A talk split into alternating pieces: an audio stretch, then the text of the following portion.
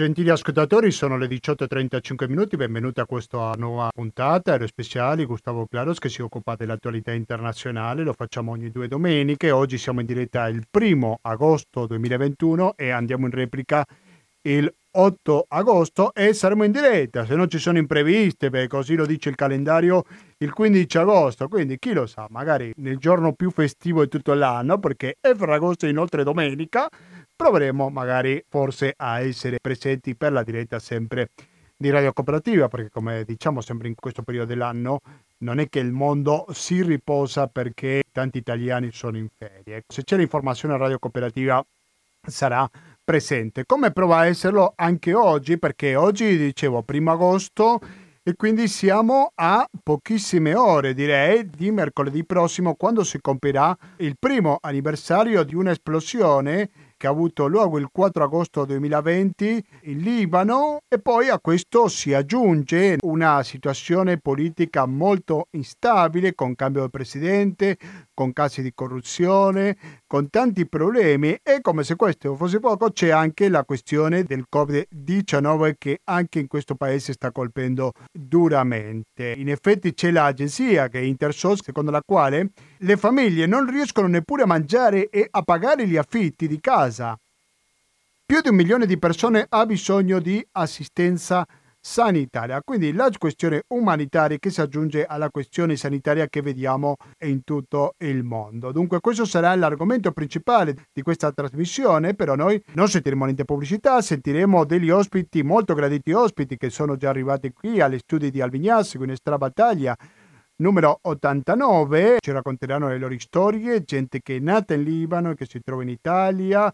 C'è anche una cooperante internazionale che ha vissuto due anni in Libano, ci racconterà di prima mano cosa ha visto con i suoi occhi, perché sono molto interessanti queste testimonianze in cui non leggiamo cosa succede, cosa raccontano gli altri, bensì sentiremo le testimonianze in prima persona della situazione in Libano. Dicevo, tante testimonianze tante informazioni difficili da trovare altrove, ma in nessun momento sentiremo pubblicità per un solo motivo, perché abbiamo un conto corrente postale che è 120 82 301 intestato a cooperativa, informazione e cultura, via Antonio da Tempo numero 2, il KP35 131 Padova.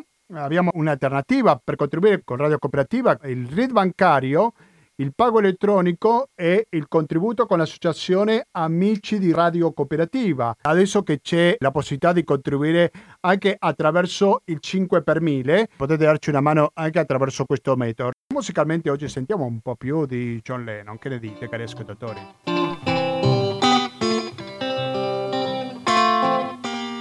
Raccomando, rimanete all'ascolto di Radio Cooperativa sull'FM 92.7 per il Veneto in genere o il www.radiocooperativa.org per ascoltarci in streaming con un'ottima qualità audio dovunque vi trovate. A fra poco.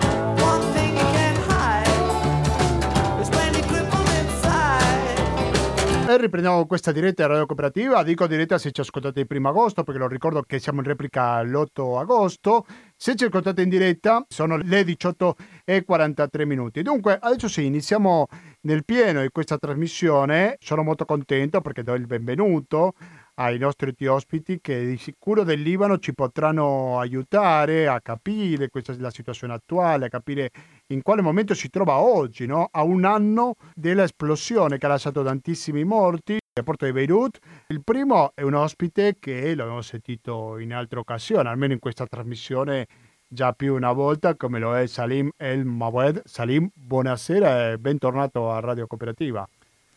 Buonasera, buonasera. Grazie mille per essere con noi. Salim El Mawed è presidente dell'associazione Stella Polare che si occupa dei problemi di immigrazione a Padova ed è medico palestinese che è nato e vissuto in Libano, quindi è metà palestinese e metà libanese. Così possiamo chiamarti Salim, no? Eh, sì, essendo che Com'è? di origine palestinese, sono nato in Libano, ho vissuto in Libano fino a 18, 18 anni, 19, poi sono venuto in Italia per motivo di studio, quindi Libano per me è il secondo paese, sì sì sì, un Eh, paese quindi- che amo, che comunque credo che nonostante un momento molto difficile oggi come oggi, però ho tanta fiducia del popolo palis- eh, libanese. La seconda ospite che do il benvenuto è Francesca Cogo. Francesca Cogo, buonasera e benvenuto per la prima volta, almeno qua in questa trasmissione. Sì, buonasera. Grazie mille per venire qui agli studi di Albignasseco. Francesca Covo è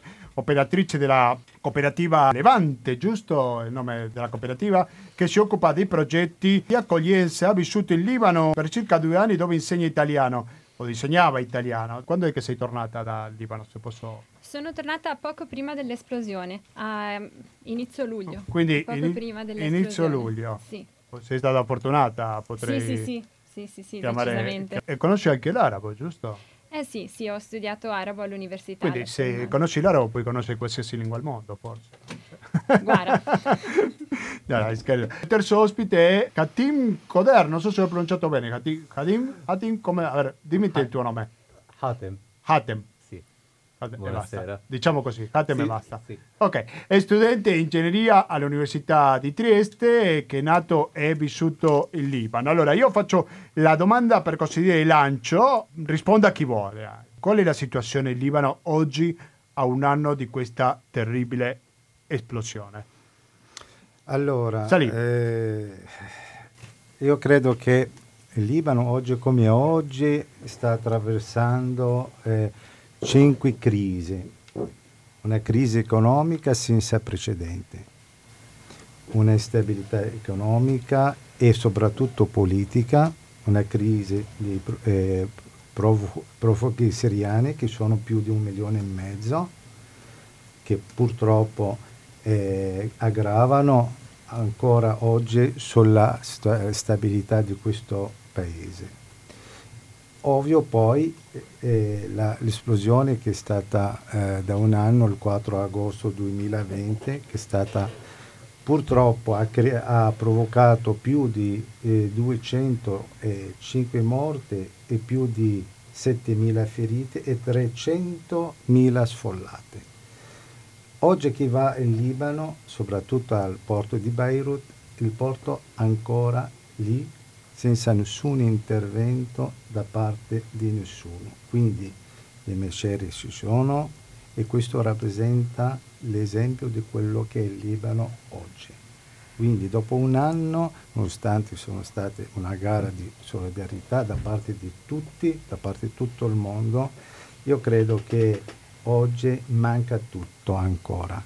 Anche perché? Perché c'è un sistema politico corrotto, c'è un'instabilità politica persiste. Dal 2019 fino adesso non hanno creato un governo libanese. Ultimamente, ultimi giorni, è stato incaricato il- il- un eh, ex, ex primo ministro, si chiama Mikate, un sunnita, a eh, formare un nuovo governo, anche se poi ci sono state delle forti proteste da parte di familiari di vittime, ma non solo, verso questo personaggio che viene considerato comunque una parte del sistema di corruzione in Libano. Ecco, quindi io credo che è una situazione attuale molto molto tragica, credo che il Libano sta attraversando uno dei momenti più eh, tragici, più devastanti nella sua storia. Ci- credo che dopo un anno sono stati ovviamente di sforzi da parte soprattutto di cittadini, cittadini normali, da parte di associazioni eh, a livello anche da, da parte dell'Italia, da parte di tutti anche paesi europei, paesi arabi, comunque hanno fatto comunque di grandi sforzi, ma non basta. Se non c'è, una, eh, se non c'è un sistema politico strutturale che dà veramente una risposta a questa nuova generazione di questo popolo che richiede il minimo che sta attraversando oggi come oggi. Basta pensare il 90% della valuta libanese è stata svalutata, no? E quindi fino a un anno, un anno e mezzo fa il dollaro che con la lira libanese era 1500, adesso si 20.000 eh, 20.000 lira libanese equivale un, un, un dollaro. Questo cosa vuol dire? Che tanti risparmi di tanti cittadini libanesi sono andati a fumo e questo anche grazie anche alla speculazione di tante tante banche libanesi da un sistema corrotto che ha portato alla, al disastro. Ecco, io credo che una, una fotografia di un disastro che continua a esserlo davanti comunque un mondo che non riesce oggi come oggi a dare di, probabilmente un vero aiuto concreto. Passo a Francesca, mantengo l'ordine che avevo sotto prima per presentare i nostri ospiti. Francesca Coco, vuoi raccontarci un po' quale panorama ti sei trovata quando eri là? Quindi tu sei stato fra il 2017 e il 2019, 2018 2020. 2020. Aspetta che prima riceviamo una telefonata. Pronto la cooperativa? Pronto, buongiorno. Buongiorno. Mi chiamo Luisa. Buongiorno Luisa, la sentiamo. Eh, sento parlare del Libano. Sì? Era un appendice della Siria, cioè eh, erano, eh, come si dice, i grossi capitalisti siriani che investivano in Libano, cioè eh, praticamente era la banca della Siria e Libano. Quindi eh, crollata la Siria era logico che anche il Libano avrebbe fatto la sorte che sta facendo. Cioè, in quell'area, Siria, Libano, Palestina, cioè, sono paesi che stanno sparendo, cioè, sono decine di milioni di persone che, stanno, che sono destinate all'epurazione etnica. Non so cosa ne pensi il suo ospite. Ah, adesso le chiediamo. Cioè, è chiaro che 4.000 anni fa in quell'area c'erano gli ebrei e il sionismo israeliano ritiene di avere dei diritti divini su quell'area. E sappiamo che il sionismo è nato col preciso intento di ricostruire la grande Israele, quella che c'era 4.000 anni fa. Ah, stiamo andando molto oltre sì, sugli argomenti. Sembra, okay. sembra, sembra che ci stia riuscendo in pieno, anche perché eh, sono la finanza internazionale e hanno il potere finanziario. Non so co- cosa ne pensa il suo ospite. Lo chiediamo subito. Grazie Luisa, buona 22 serata. 22 milioni di siriani sterminati, infatti la Siria è un cimitero. Okay, avevo capito. Grazie, buonasera. Luisa, grazie per la sua domanda. Come rispondiamo? Non so che voglia rispondere. Rispondi te, Salim? Sì, allora, è ovvio che uno dei mm, fattori che hanno aggravato la, la situazione in Libano è la crisi siriana. E c'erano prima del 2011 c'erano dei rapporti commerciali, ma non solo, e anche rapporti di fratellanza, insomma, ecco, eh, tra Libano e Siria, eh, scambio commerciale, scambio di di tutti i tipi di genere. La crisi eh, siriana veramente ha dato eh, un forte, come dire, fattore di, stabili- di destabilizzazione dell'economia libanese.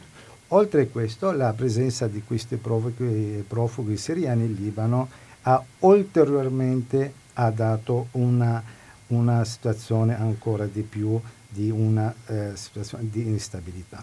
Quindi eh, la Siria nella sua crisi, la guerra in Siria, eh, ovviamente questo sappiamo, il, il, commercio, basta vedere che c'è un commercio continuo tutti i giorni tra Libano e Siria, no? E, e, quindi questo è ovvio, eh, i commercianti siriani, i commercianti libanesi, il, tantissimi, tantissimi scambi eh, che era nei momenti di pace. Questo oggi veramente c'è tanta difficoltà.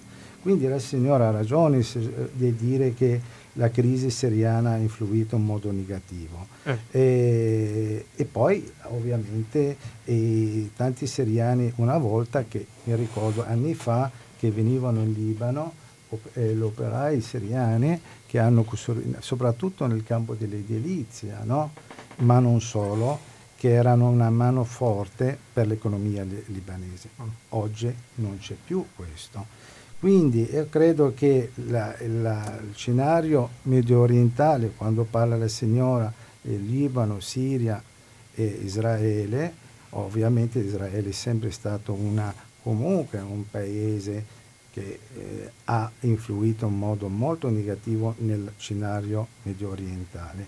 Questo to- sicuramente di fatto il Libano è sempre stato un paese è stato sotto influenza di tutti i conflitti quelli che sono stati quindi eh sì. Siria, Libano, eh, Israele, eh, in tutto, quindi era una cosa saputa. Quindi eh, credo che eh, il Libano eh, oggi come oggi soffre soprattutto questa crisi siriana, ma okay. veramente in modo concreto. Grazie Salim, adesso sì mi scuso con la seconda ospite che l'avevo interrotta. Vuoi raccontarci la tua esperienza che hai avuto in Libano? Dove sei stato in Beirut? Allora, io quando, quando sono arrivata nel 2019 sono stata a Saida, che è tra l'altro il, il paese di, del dottor Salim.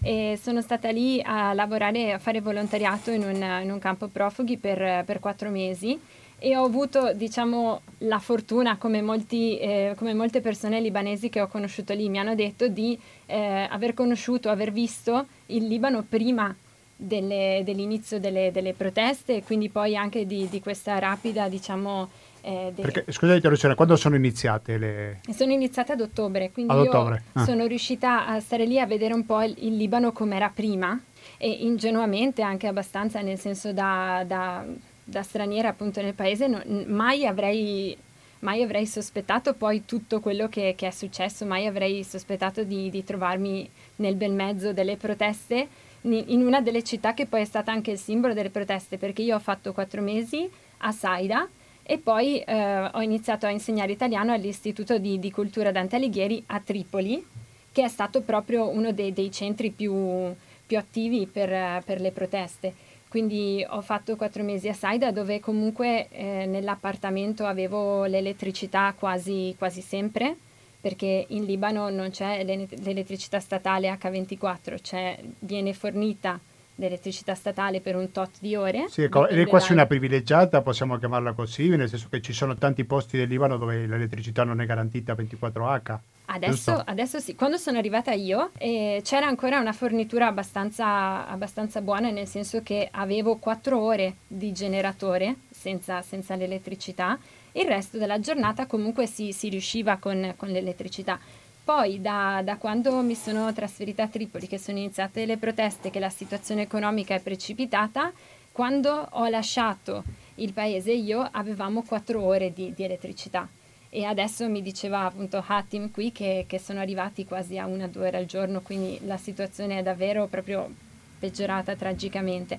Come anche quando sono arrivata il tasso di cambio era più o meno 1500 lire, un dollaro, e adesso completamente è una cosa pazzesca. Quanto è adesso? Adesso sta a 20.000. Questo lo sapevo, quindi che precipitata la situazione, non dico da un momento all'altro, ma quasi, abbastanza imprevistamente, no? Sì, sì, sì, sì da, da, quando poi sono iniziate le, le proteste che, eh, che cosa hanno portato? Hanno portato per esempio i giovani, ma non solo, comunque sulla, sulla strada, a bloccare le, le, proprio le strade e quindi eh, banalmente uscire di casa per andare a lavoro ogni, ogni mattina era una, una, una, sorpresa, nel senso che poteva essere che la strada era bloccata con i copertoni, con i copertoni bruciati, come anche magari de, delle giornate no, oppure tornare a casa la sera e trovarsi nel mezzo delle, delle proteste.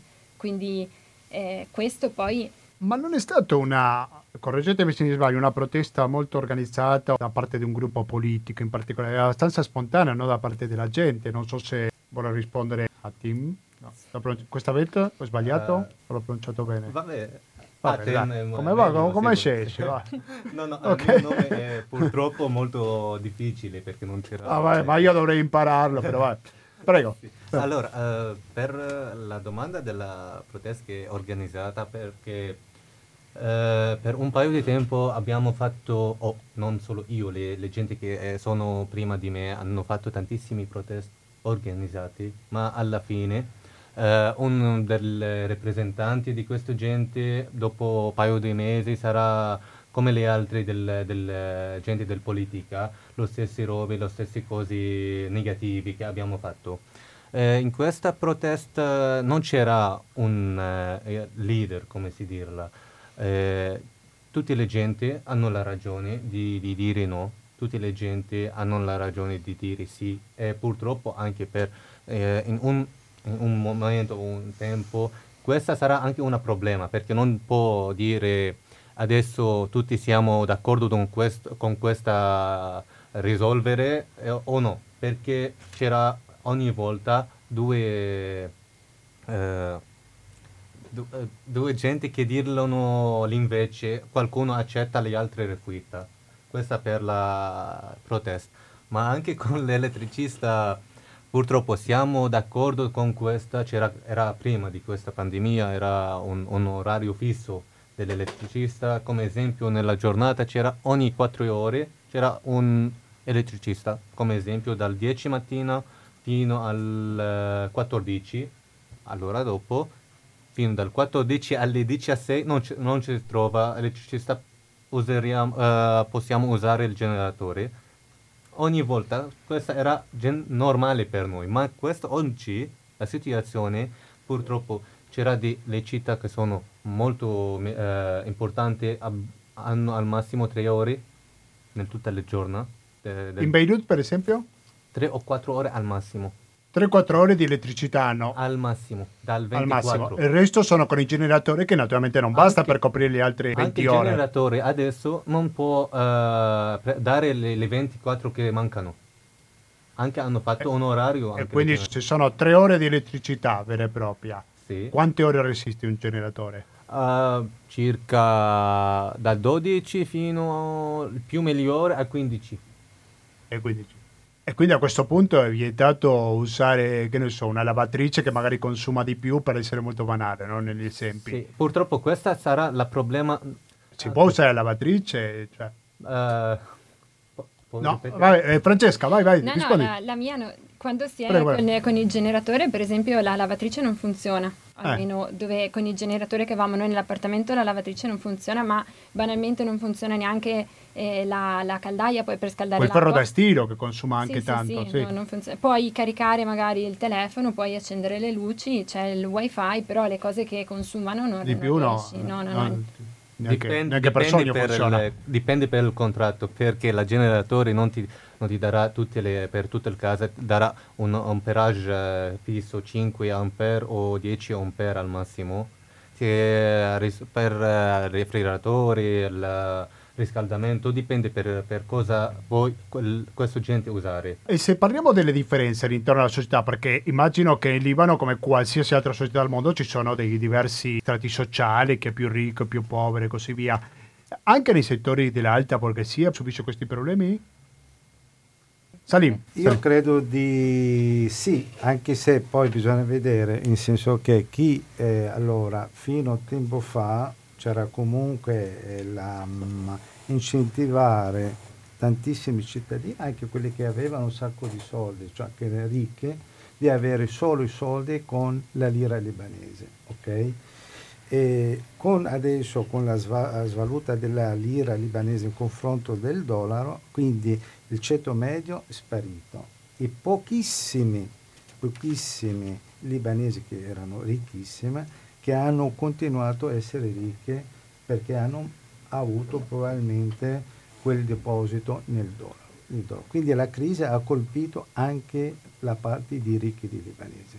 Nessuno escluso. Ecco, questo è che una, credo che è una cosa significativa rispetto agli anni precedenti. Torniamo all'esplosione di un anno fa. La quantità di morti sono stati 207 7 morti. 207 morti. I feriti? 7.000. 7.000, ma poi ci sono anche magari non sono stati feriti, però hanno subito perdite materiali anche delle loro abitazioni, giusto? Certo. C'è una quantità, non so se Quasi sia fatto... 80.000 unità di sono stati distrutti. 80.000 appartamenti, diciamo. appartamenti. diciamo. Soprattutto o case, sì. sì. case, soprattutto i vetri. So- Abbiamo visto tanti vetri cresciuti la tantissimo. potenza di esplosione ha, ha rotto crea- soltanto i vetri, ci sono i casi vetri, solo dei vetri. Op- sì, tanti, ah. tanti, ecco. E, quello che è stato fatto questo un anno ci sono stati dei movimenti anche di cittadini normali che comunque hanno costruito oppure nelle zone tipo non so Ashrafie che è la parte cristiana no? Che è vicino al porto sono riuscite loro cittadini stessi a costruire la casa no?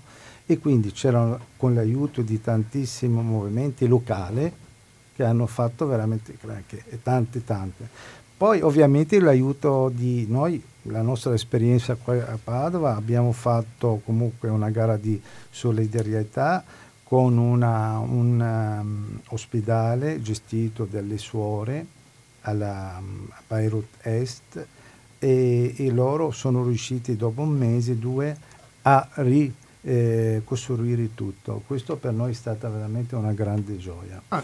Quindi noi abbiamo dato un contributo concreto. concreto. Volevo chiederti, Salim, o a chiunque altro, per l'indagine, cosa sappiamo fino a questo momento, cosa non sappiamo, cosa c'è ancora da scoprire, ci sono condanne, non ci sono? Allora, io, allora eh, subito dopo, dopo qualche giorno, eh, c'era comunque in quella fase c'era un primo ministro che vabbè, si è dimesso, si chiama Hassan Diab, un sunnita, e dopo la, la dimissione del, eh, del primo ministro è stato incaricato un giudice che ha accusato l'ex eh, ministro della finanza, eh, l'ex ministro dei lavori pubblici più il capo diciamo così, del porto di, di Beirut. Eh, questo giudice è stato subito eh, comunque messo a parte ovviamente da parte del sistema politico, quindi a distanza di un anno la politica non ha fatto altro che ostacolare l'indagine, anche perché semplicemente perché la responsabilità di quello che è successo al porto di Beirut è di tutti. Quindi il deposito di questi esplosivo di 2.750 tonnellate di nitrato di ammonio era comunque divisa tra tutte le parti politiche di questo paese. Quindi è impossibile, al mio avviso, trovare la verità, perché tutti sono colpevoli. Okay. Nel momento che un giudice, secondo giudice, ha voluto indagare sul ex ministro, che eh, l'ex ministro sono due dalla parte sciita no? di, di la, dell'ex del governo precedente, sono stati comunque, ha chiesto di togliere la loro immunità parlamentare, comunque è stato comunque un rifiuto da parte della uh, classe politica. Sono un pessimista. Sei pessimista? Sì. Io ricordo quando ho saputo questa esplosione, ho visto l'immagine, mi sembrava persino incredibile che siano stati soltanto, questo soltanto lo metto fra tante virgolette naturalmente, poco più di 200 morti, quindi forse perché è lontano dal centro della città, perché era in mezzo al porto, l'esplosione. Francesca? Sì, sì, non è, Prego. non è in centro. Dico, uno pensa a un'esplosione così forte, in una capitale la prima cosa che pensa è a migliaia di morti, no? Prego. Sì, però il, eh, stiamo parlando del porto, quindi eh. non è proprio vicino al centro città. E poi eh, se, se, ci pensiamo comunque sono troppi, nel senso sì, anche uno solo è troppo. È una cosa che dovrebbe succedere, che sì, non, sì. non, deve succedere, nel certo. senso anche uno solo è troppo. Per fortuna era questa esplosione in agosto e le città che sono molto vicine al rapporto, eh, quelle gente hanno un'altra casa o un altro eh, appartamento nel montagni a causa dell'estate, il tempo, gli altri. Eh, comunque Libano è molto vicino alle, alle montagne per la spiaggia anche. Eh, per fortuna c'era tantissimi gente che non sono a casa sua nella città, sono a casa delle montagne per fare... Ah, perché anche lì un periodo di vacanza magari... Sì. Che giorno della settimana era? No? Eh, era 4, era forse... 4 agosto. No, eh, 4 agosto era martedì. Ah, un giorno martedì. della settimana, vale giorno sì. settimana, ma come, sì, come, ho detto prima, eh, le, le, città sono molto vicine, poi a mezz'ora a ritornare dalla città al montagne. Eh, Benissimo, per avere un, te- te- un tempo bellissimo per uh, essere un po' lontani dalla fuori e le cose della città. E l'altra parte è per fortuna la port- l- che sul porto, perché c'era due, l'esplosione a due forti. La prima era andata con la mare fino a Cyprus, non so come si dirla nell'italiano, Cipro. Cipro. Sì, Cipro. E l'altra parte nella città. Ma prima era, c'era un edificio molto grande e molto forte che ha preso una quantità di questa forza eh, ha fatto un po' anche, ha aiutato le altre gente, ma anche due, 207 eh, cent, eh, genti morti. Era molto molto alto e 7000 le genti altri non sono normali feriti normali. Mm. sono, c'era di, di, di, gente che fino adesso sono in coma che non, non sappiamo se vivono dopo o no. Come hai ricevuto questa notizia? Come l'hai saputa ti sei, immagino, la preoccupazione comunicato subito con i tuoi parenti. Come allora, è stato quel giorno? Per me, eh, per fortuna, nel questo giorno, 4 agosto, ho avuto una, per la prima volta ho avuto un appuntamento con l'ambasciata perché sto eh, preparando i miei eh, documenti per eh, la visa come studente in Italia. Sono qua meno di 10 eh, mesi sono da settembre in Italia. Eh, parlo, sì. parli così in italiano, pensavo che eri da... Ah, mi dispiace no, per quindi, no, ma dove ti trovavi allora in quel giorno? Quel, questo giorno, per fortuna, 3 agosto, la segretaria del centro, che anche era Francesca, insegnava, insegnante qua, mi ha detto che eh, l'appuntamento è eh, sos- sostenuto, eh, eh? so- posticipato, post- eh, per un, un, settimana. Non è andato a Beirut, a 4 agosto.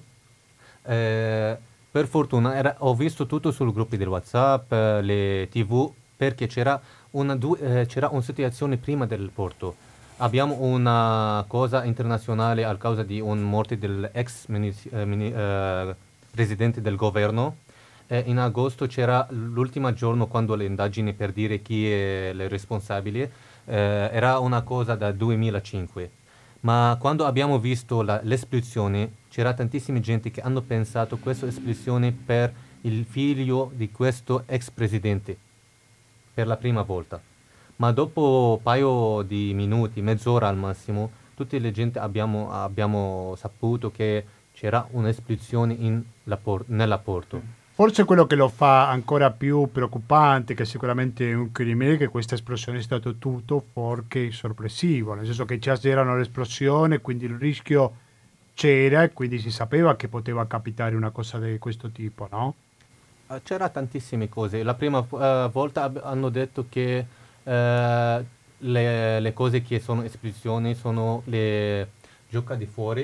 Uh, Fuochi fire... d'artificio? Sì. sì. Eh, dopo hanno detto che c'era tantissime cose di olio, olio del normale. Ma perché c'è un fuoco d'artificio vicino? Come... Perché in Libano spesso si, i, i, fuochi, i, fuochi, d'artificio in Libano sono una cosa normale, no? Per festeggiare qualsiasi cosa, per festeggiare per esempio i matrimoni, per festeggiare eh, la maturità. I fuochi d'artificio sono proprio una sempre, cosa sì, normale, sì. quindi si poteva anche pensare che magari c'era un deposito di, di questi fuochi d'artificio, però ah. poi vista la portata di questa esplosione non era più un'opzione. Sì, sì, sì. sì. Quindi, Quindi eh, alla fine una delle politiche ha detto che c'era nitradiamonio. Eh, per, eh, per, se vogliamo vedere come si, la situazione in Libano politicamente, adesso il nuovo presidente del governo è lo stesso, era presidente del governo del 2013 che ha avuto questa uh, quantità del nitradiamonio possiamo dire che era come un regalo del sistema politico del Libano per lui, perché ha, ha fatto entrare queste quantità del nitro di ammonio. E quindi c'è una chiara responsabilità? Uh, non c'è una guerra, non, non, possiamo dire perché la situazione in Libano uh, si cambia, non, cambia ogni ora mm. la situazione. Adesso forse è stabile, dopo due ore possiamo vedere un problema politicamente, possiamo dire. Eh, con questo problema vedremo tutte le cose sono eh, in relazione, come si dice, il dollaro tra le lire se cambia anche, tutte le cose cambiano insieme mi incuriosisce capire anche quali sono stati i risvolti politici di questa esplosione sono stati perché cambio di presidente, cambio di governo non c'è stato, mi sembra, no? Mm, continuato lo fino stesso presidente. Gli equilibri politici sono cambiato qualcosa? Hezbollah ha cambiato, cioè cosa è stato differente? Se ha cambiato qualcosa effettivamente? Tutti, tutti hanno detto non è la colpa sua, la colpa delle altre. Ah. Ehm, Beh, come spesso succede, eh? non solo in Libano questo. Prego, eh, eh, allora, io credo questo, che eh, io credo che sono convinto che tutti gli attori principali, no? sia partiti, partiti, insomma, sia sunniti, sciiti e cristiani che sono al governo, classe politica, sapevano benissimo quel deposito. No? Quindi c'era una gara di avere chi di più, chi di meno. Okay? Quindi c'era forte interesse. Ovviamente loro sanno, sanno cosa è successo.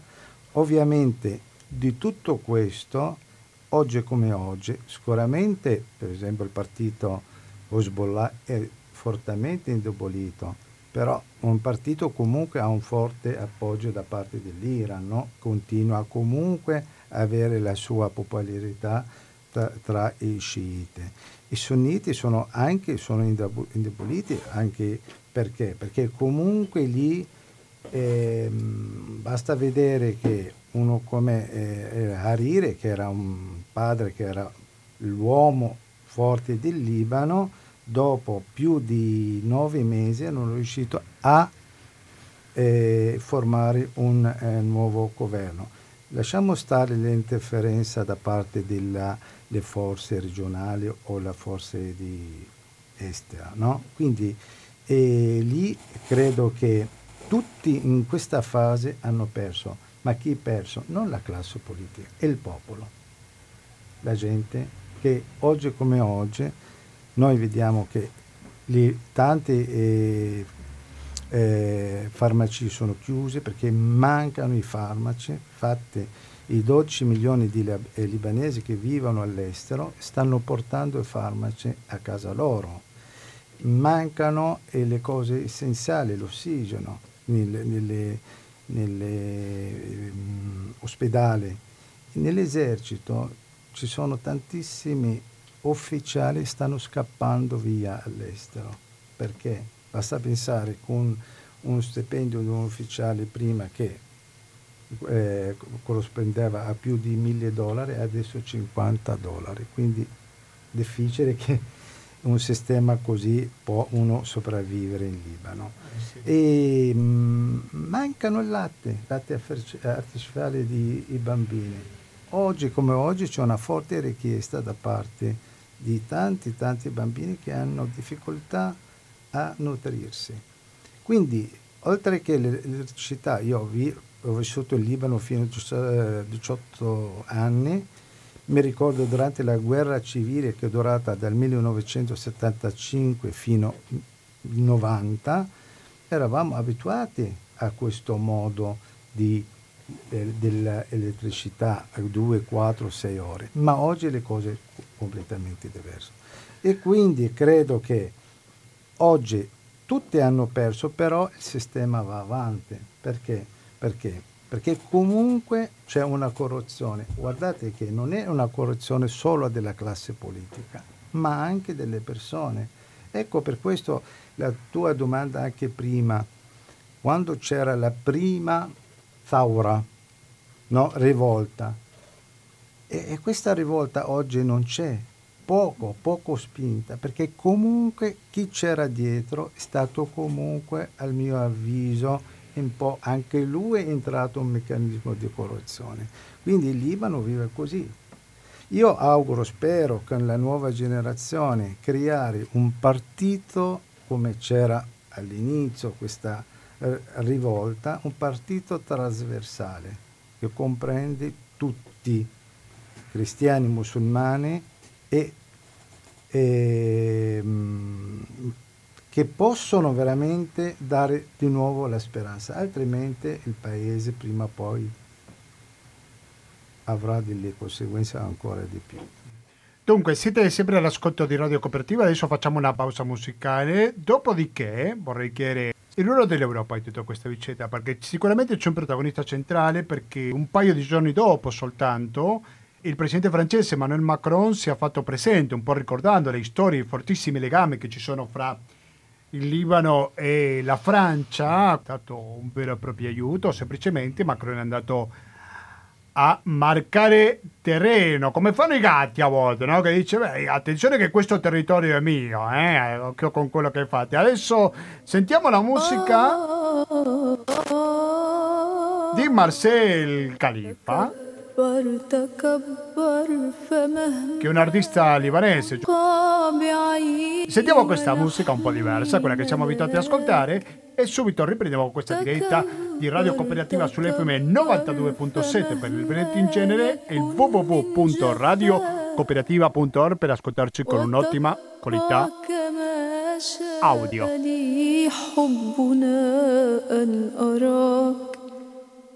نسيمك عنبر وأرضك سكر وإني أحبك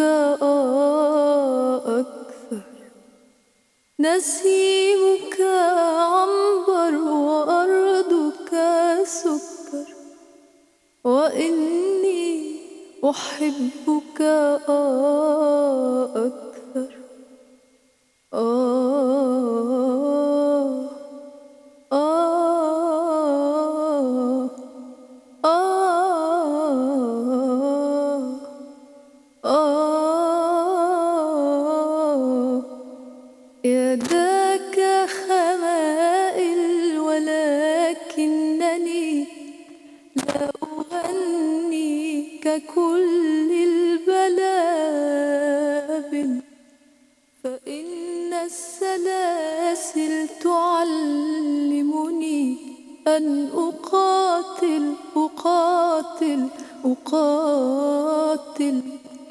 Sono le 19.26 minuti perché ci ascolti in diretta oggi, primo agosto 2021. E mentre mettevo questo brano, Katim mi diceva qualcosa, no? Cosa ne sai di questo brano che ho scelto? Questa è una canzone bellissima che si parla per l'amore del paese e, e per, una, per in un, post, un momento lei eh, si dica eh, come esempio ti amo, quanto sei cattivo o no, sempre sarà il mio paese, il mio amore. Quindi adesso ci vuole più amore che mai, direi, per il Libano. Sì, eh, questa era una canzone eh, tra una, un po- poeta, non so come si chiama. Poeta, sì. Eh, palestiniano, che anche si scrive per le due pa- paesi, che è Palestina e Libano, perché siamo sempre lo stessi, tutte le cose, la stessa cultura e lo stessi problemi, un po' meno.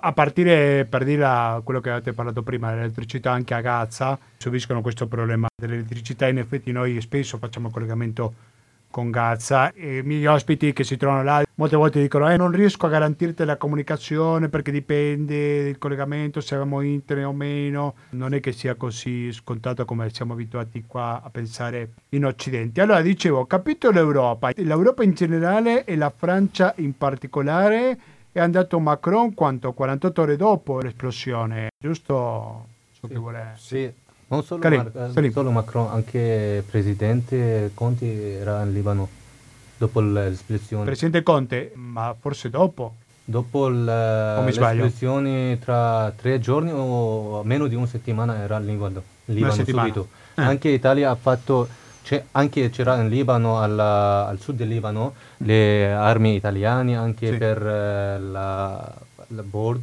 non so come la frontiera. Si, la frontiera libanese eh, Italia ha dato anche al Libano tantissime cose, una delle cose era un ospedale, eh, ospedale eh, nella città per, eh, generalmente per eh, le, tutte le gente e specificamente per le gente che sono dall'esplosione.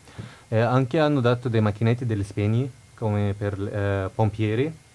C'era tantissime cose, non solo Francia, ma Francia per un paio di tempo è più degli altri, ma anche tantissimi paesi europei hanno dato. Vuoi rispondere a te Salim sulla Francia? Beh, su... ho... La domanda un po' sarebbe, È stato un gesto di aiuto, di solidarietà verso il Libano da parte di Macron oppure Ma... soltanto di difendere i propri interessi io geopolitici? Cre- io credo che Macron che ha visitato il Libano due volte, la prima volta subito dopo, due giorni dopo l'esplosione, la seconda a distanza di un mese, e, e questo ha confermato soprattutto il legame storico tra Libano e la Francia e ribadire che la Francia è vicino al Libano. Questo anche poi ovviamente ci sono forti interessi da parte di francesi verso la, il Libano. Solo che eh, dopo due visite e dopo questa, come dire, eh, politica così forte da parte di Macron, non ha prodotto a distanza di mesi nessun effetto per quanto riguarda la formazione del nuovo governo. Credo che questo legato anche al conflitto che riguarda i veri attori per la questione libanese. Non dimenticare c'è l'Iran, c'è l'Arabia Saudita a livello regionale, poi ovviamente c'è Israele e c'è gli Stati Uniti. Quindi Macron ha provato, ma purtroppo la sua non è stata comunque ascoltata fino in fondo.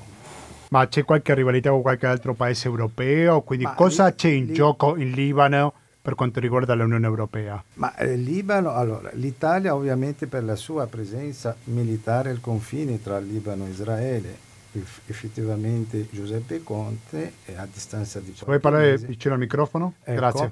È andato a visitare i, i soldati italiani Basta pensare anche l'Italia ha di forte interesse economico e scambio commerciale con Libano fino a tempo fa. Non dimenticare questo. Ma non solo, tanti altri paesi europei ci sono anche lì in quell'area che erano eh, diciamo interessi economici importanti. Il Libano oggi, oggi hanno scoperto dille, al confine con Israele, al mare, di depositi di gas che sono veramente qualcosa di molto molto interessante. Quindi però ovviamente lì bisogna vedere nel futuro governo cosa si può fare. Quindi c'è comunque una, un, un, un, forte interesse riguardo al Libano anche da parte dell'Europa. L'Europa però dopo l'esplosione del 4 agosto 2020, a parte la gara di solidarietà verso il Libano, ma una linea politica della Commissione europea non c'è stata così forte concreta, lo dico. E, e quindi eh, sono stati vero, sforzi da parte di qualche associazione, qualche movimento, non dimenticare anche la Croce Rossa italiana, poi tantissimi italiani che comunque sono stati veramente di forte sostegno alla popolazione lì in Libano. Ma comunque una vera politica da parte dell'Europa, a mio avviso, non c'è stata. Sì, poi possiamo metterci a discutere su quanto coordinata è la politica estera dell'Unione Europea. Ecco, tu prima parlavi della comunità italiana, vorrei chiedere a Francesca Cogo che comunità italiana c'è in Libano, quanto presente è l'Italia in territorio libanese?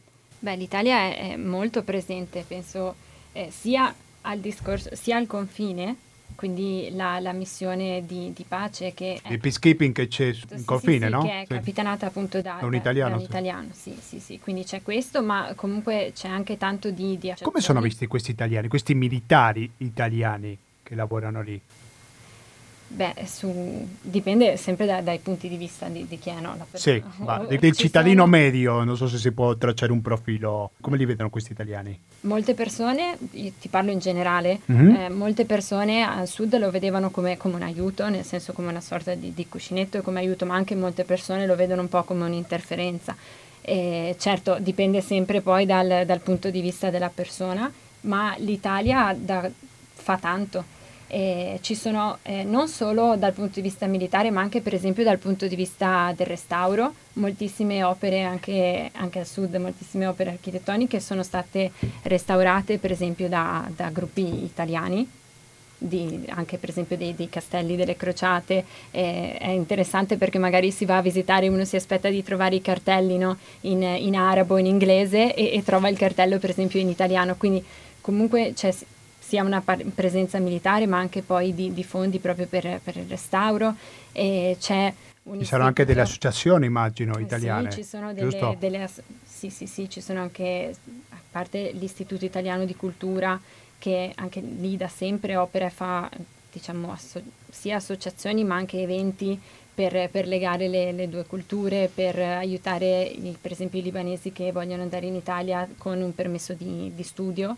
quindi per esempio tutti i corsi di italiano e di cultura italiana per, per gli studenti libanesi. Qua abbiamo un tuo studente esatto, o ex sì, studente, sì. sì. E anche, anche la, la, Chiesa, ci sono molte associazioni appunto che, che si occupano ehm, cioè che, che, sono, che, operano nel territorio, per esempio a Tripoli c'è il convento di, di San Francesco che, che, anche questo diciamo, aiuta sia la popolazione ma anche in generale insomma, con, varie, eh, con vari eventi ma anche con varie proprio donazioni anche a livello di, di, di cibo, soprattutto nel periodo del, del, Covid venivano consegnati i pacchi per esempio alle famiglie che, che, ne avevano bisogno, insomma alle famiglie della parrocchia che ne avevano bisogno venivano consegnati a casa i pacchi di, di cibo quindi la presenza italiana è molto forte. È molto importante. E chi erano i tuoi studenti? Non so se possiamo prendere l'esempio di Katim, che è studente universitario, vuole venire in Italia per studiare. Ok, ma chi altro vuole imparare l'italiano in Libano?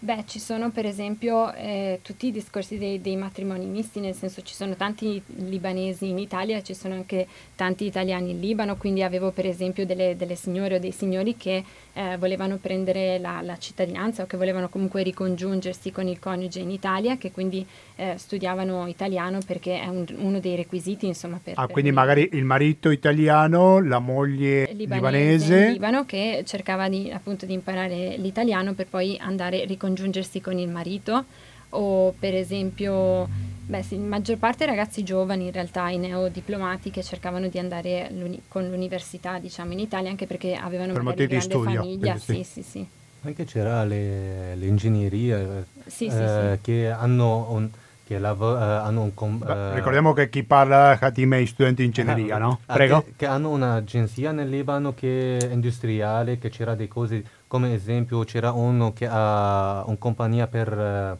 uh, company, non so, agenzia per le cose del riscaldamento che sempre compra tutti i materiali dall'Italia. Eh, per fare il suo lavoro essere più facile per lui ha anche imparato la lingua italiana c'è altre gente che, hanno, che vogliono hanno, o hanno la vena di imparare la lingua prima solo perché la lingua italiana per noi eh, o la cultura italiana è un po' vicino a noi. Le libanesi vedono così anche, prima dell'essere anche in Italia.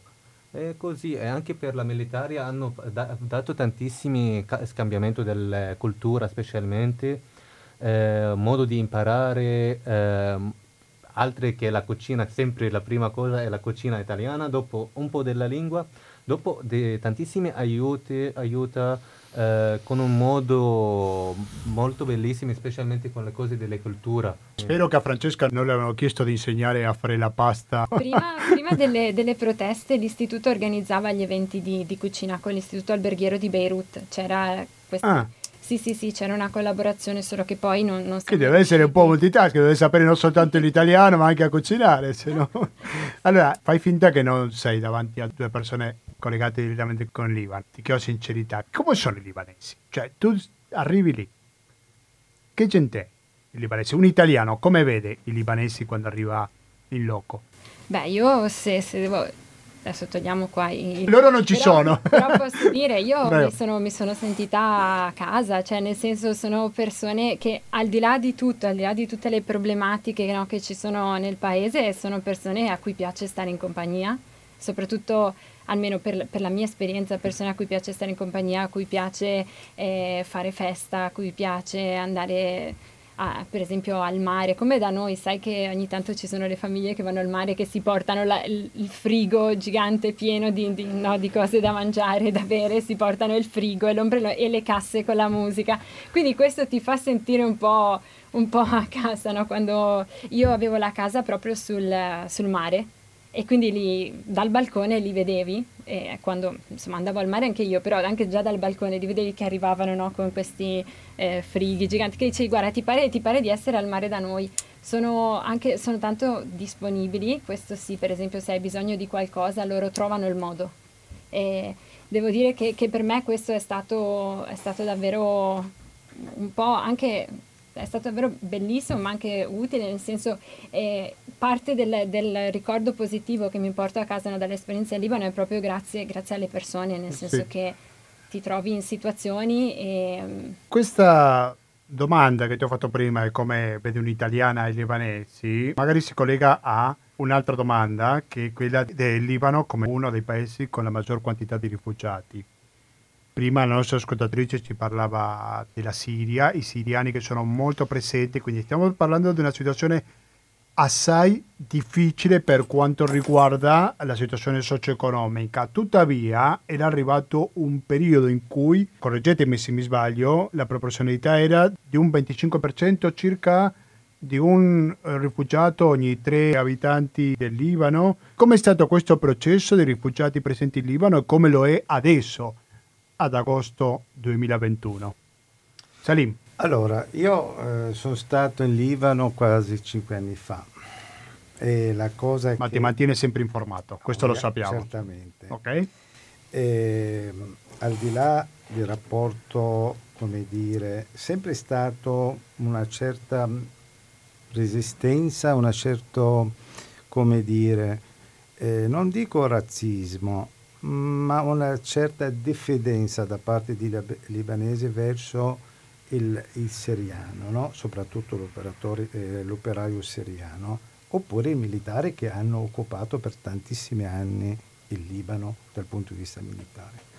Il, quello che io ho visto in quella fase, quando ero cinque anni fa, quel striscione scritto tanti villaggi libanesi, scritto evitato vietato coprifuoco dalle 8 di sera fino alle 8 di mattina di siriani, no? Che non si poteva uscire? No, non potevano uscire. Anche perché? Perché è successo tutto questo? Perché ci sono stati fenomeni di delinquenza, di uccidere, di rapimento. Tutto questo ha portato un forte rivolta malessere da parte dei libanesi verso i siriani che continua a esserlo. Basta pensare che tanti campi profughi siriani, soprattutto al nord, sono stati, per motivi probabilmente banali, stati bruciati, distrutti da parte di tanti certi libanesi, senza essere puliti. Quindi c'è una presenza pesante, ma anche una presenza comunque anche, a mio parere, anche positiva. Cioè, quando io ero lì, basta vedere anche un, so, un ristorante siriano che erano dentro 6-7 siriani che lavorano con prezzi comunque molto molto agevole verso anche il cittadino libanese con qualità al mio avviso ottima. Quindi comunque hanno dato veramente tanti siriani un forte aiuto all'economia libanese ma non basta. Quindi comunque c'è una forte malessere continua a essere e eh, al di là della corrente politica cioè nel senso che questa è una cosa comuni tanti libanesi. C'è questo rifiuto, però continua a essere, eh, questa è una presenza siriana che sono più di un milione sul territorio libanese che purtroppo stanno pagando eh, prezzo caro. Basta vedere che tanti bambini, soprattutto i bambini che vengono a volte, oltre che essere anche fenomeni di violenza, ma anche morire davanti a un ospedale, perché non hanno la possibilità economica per essere curati. Sono fenomeni che da, da, da riflettere. Quindi c'è un fenomeno più complesso quello che si dice. Io credo che è importante l'associazione umanitaria in tutto il mondo deve intervenire in questi casi. Deve veramente mm. intervenire. Il fatto che la situazione in Siria si sia calmata, almeno non è la guerra che abbiamo visto fino a qualche anno fa, non ha cambiato la situazione dei rifugiati in Libano? Non tanto. Purtroppo la, la, la, la problema, come si dice, dei rifugiati eh, eh, non cambia subito perché c'era tantissima gente che hanno, che hanno, la paura di ritornare a, al suo paese. Sì, anche se la guerra è finita, sì. Bisogna avere le condizioni per farlo che non ci sono attualmente. A causa della politica, che, che, hanno fatto la prima volta un protest contro questa politica, ma dopo 11 anni, eh, 10 anni è la, la, stessa. Hanno la paura di ritornare, ma eh, comunque non solo le siriani, specialmente con, quando da 5-6 anni fa, quando c'era Daesh, anche Libano ha avuto dei, dei rifugiati di Iraq, che sono eh, dell'Iraq, eh, anche ma per noi non solo questa, c'era, per noi c'erano le due cose, c'era un straniero, un, un rifugiato, come si dirla, siriani e un civile, mezzo civile, possiamo dire. Eh, e la, cosa, la roba è che non si trova un lavoro per tutte le gente, allora eh, e, eh, questa, in questo posto si trova il problema. Quando non c'è un lavoro per i cittadini che paga tutte le tasse, ma nello stesso tempo si trova un per chi non paga, che non è obbligatorio di pagare, in questo modo eh, si trova un problema. Eh, per un paio di tempo c'era di gente che hanno visto, che sono fuori dal Libano, certo, che hanno visto questo come un problema un po' razzismo, ma dopo hanno saputo tutto e nello stesso tempo c'era una, come si dirla, c'era una cosa positiva anche, perché per un paio di tempo noi come libanesi in Libano non, non accettare tutto il lavoro. Dillo, diciamo che non posso fare questo lavoro.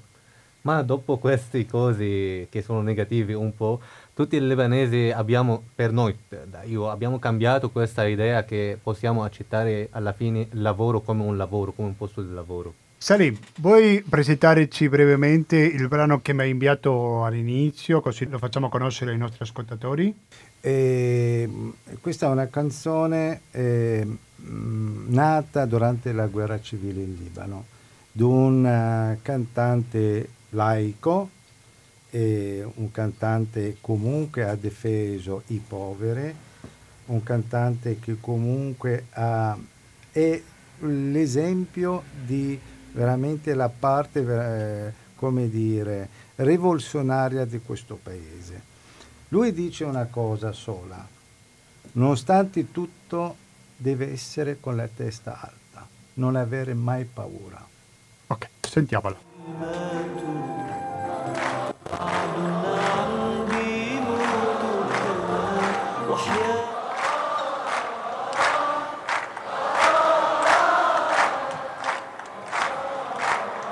Siete sempre all'ascolto di Radio Cooperativa in questa trasmissione che si occupa dell'attualità internazionale che va in onda ogni domenica dalle ore 18.30 fino alle ore 20.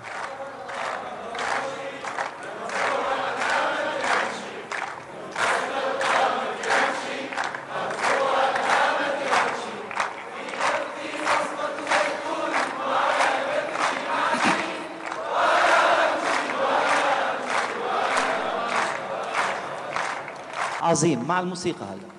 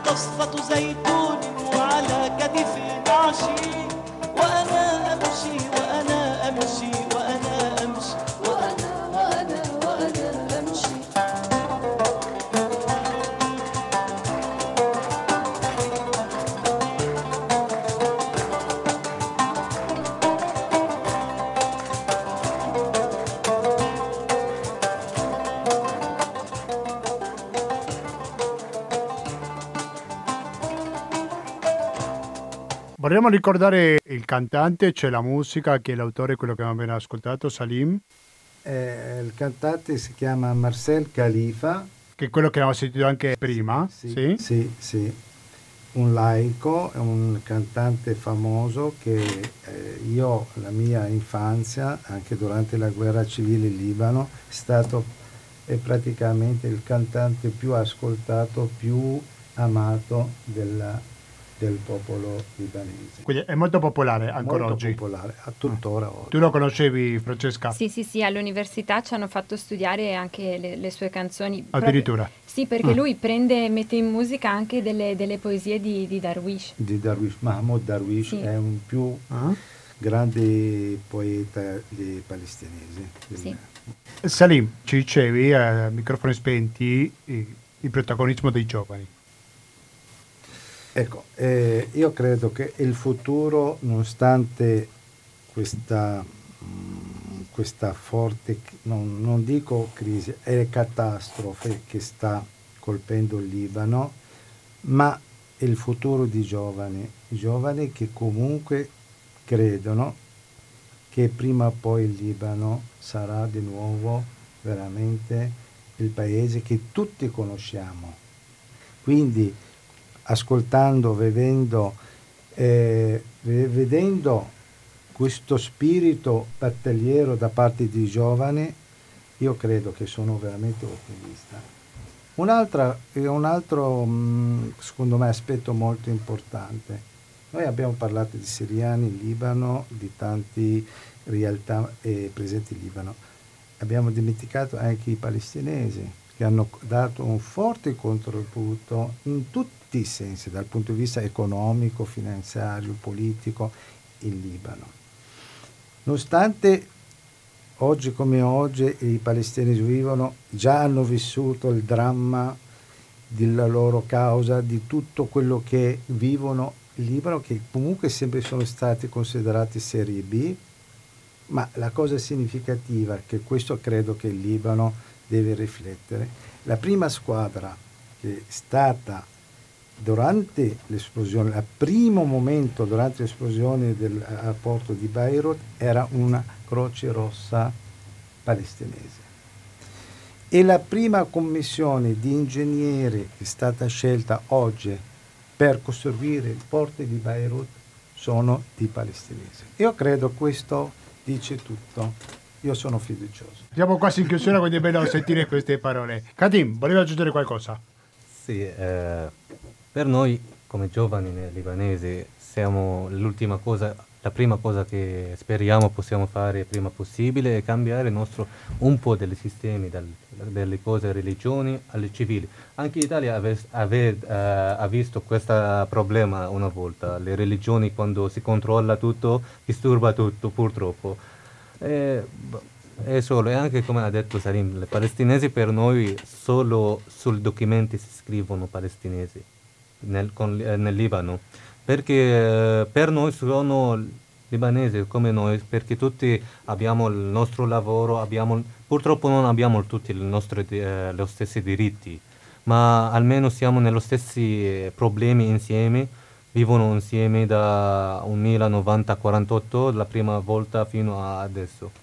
Eh, Dal punto di vista religioso è anche molto interessante il fenomeno in Libano per quanto riguarda il rapporto fra sciiti e sunniti. No? Ricordiamo brevemente la figura del Presidente della Repubblica che si devono intercambiare, no? Cioè una volta essere un sunnita, poi un sciita, come mm, funziona il potere no, politico? La, la, politica si funziona a religioni. Se, eh, per es- il presidente del, gov- presidente del Libano deve essere cristiani, cristiani maroniti eh, presidente del governo devo essere musulmano sunniti, del, il presidente del uh, parliament, parlemo, Parlamento, Parlamento sì. devo essere uh, musulmano sciiti. Nello stesso tempo il presidente dei militari devo essere anche maroniti. Beh, tutte le cose nel Libano purtroppo si controllano do- con le religioni, dipende. Se sei di questa religione, questo è il tuo posto non è, non è, importante se sei qualificato Ma non c'è un intercambio? Cioè che un periodo c'è un sunnita, poi un sciita? No, è sempre uh, così. Questa si trova solo in una cosa uh, uh, come si dirla, uh, sind- sindacato, sindacato dell'avvocato, dell'ingegneria, delle medicine, le, le, come si dirla, le gruppi, sindacato, il posto dove si trovano tutte le ingegnerie del Libano, tutti gli avvocati che sono nel Libano e tutte le medicine del Libano. Mm-hmm. Questa si trova in questo posto, che è la prima volta muslimano, la seconda cristiano. E qualsiasi, ogni volta si cambia in questo modo. Ma tutte quelle delle cose che sono politicamente dove si trovano le, le, la forza non si cambia. Prima di salutarci brevemente, non so se qualcuno si ricorda, ma quando abbiamo presentato Salim El Mawed abbiamo detto che era presidente dell'associazione Stella Polare. Vuoi dirci due parole di questa associazione brevemente? Eh, noi eh, come Stella Polare siamo, siamo, nati quattro anni fa e mh, mm, abbiamo eh, pensato che Padova ha bisogno veramente di cittadini di origine straniera, essere loro la parte, il protagonista della vita sociale e politica di questa città. E Stella Polare ha portato avanti questo pensiero che stiamo portando in questi giorni, basta pensare che eh, queste settimane, questi mesi, dopo che la nata finalmente la commissione o la consulta straniere per i cittadini padovani di origine straniere, straniera che Stella Polare è stata una eh, protagonista in questa fase. Oggi eh, c'è stata una festa molto importante dove hanno partecipato le comunità eh, presenti di questo territorio. Noi come Stella Polare siamo stati protagonisti di questa iniziativa e continuare a esserlo perché Padova ha bisogno di questa, queste iniziative e credo che il futuro è importante, questo futuro che sia non solo una città monocolore, ma una città che sta cambiando, una società che cambia, quindi abbiamo bisogno delle esigenze diverse. Stella Polare su questo sta lavorando. Benissimo. Io ringrazio molto i nostri ospiti, ricordo i loro nomi, Salim El Mawed, la voce che avete appena ascoltato, che è presidente dell'Associazione Stelle Polari, si occupa dei problemi di immigrazione a Padova, e anche lui un medico palestinese nato e vissuto in Libano. Poi ho sentito la voce di Francesca Cogo, operatrice della cooperativa Levante, lei si occupa di accoglienza, che ha vissuto in Libano per due anni, fino a poco prima dell'esplosione, ricordiamo. Poi la voce di Hatim Koder, che l'ho pronunciato male, lo confesso prima che si arrabbi con me, Hatim, che è uno studente di ingegneria all'Università di Trieste, nato e vissuto in Libano. Ringrazio molto voi tre per essere qui agli studi di Albignazio. E noi adesso ci salutiamo, però voi mi raccomando, continuate l'ascolto della cooperativa. I due motivi molto interessanti sono il primo che sarà una replica di materiale resistente che andrà avanti dalle 20.10 fino alle 21.40 e poi sarà il momento di ascoltare pensieri e parole se ci ascoltate in diretta il primo agosto, se invece ci ascoltate l'8 agosto dalle 21.50 ascolterete Nessun Dorma. Quindi di una o un'altra maniera voi continuate l'ascolto della cooperativa sul www.radiocooperativa per ascoltarci con un'ottima qualità audio in streaming oppure naturalmente continua a funzionare il tradizionale 92.7 MHz MHz per il Veneto in genere. Quindi rimanete all'ascolto della cooperativa. Da Gustavo Claros non mi resta più che salutarvi. Noi ci diamo appuntamento come al solito giovedì ore 19.10 con Latinoamericano, ovvero informazione, cultura e musica direttamente dall'America Latina. Grazie e alla prossima!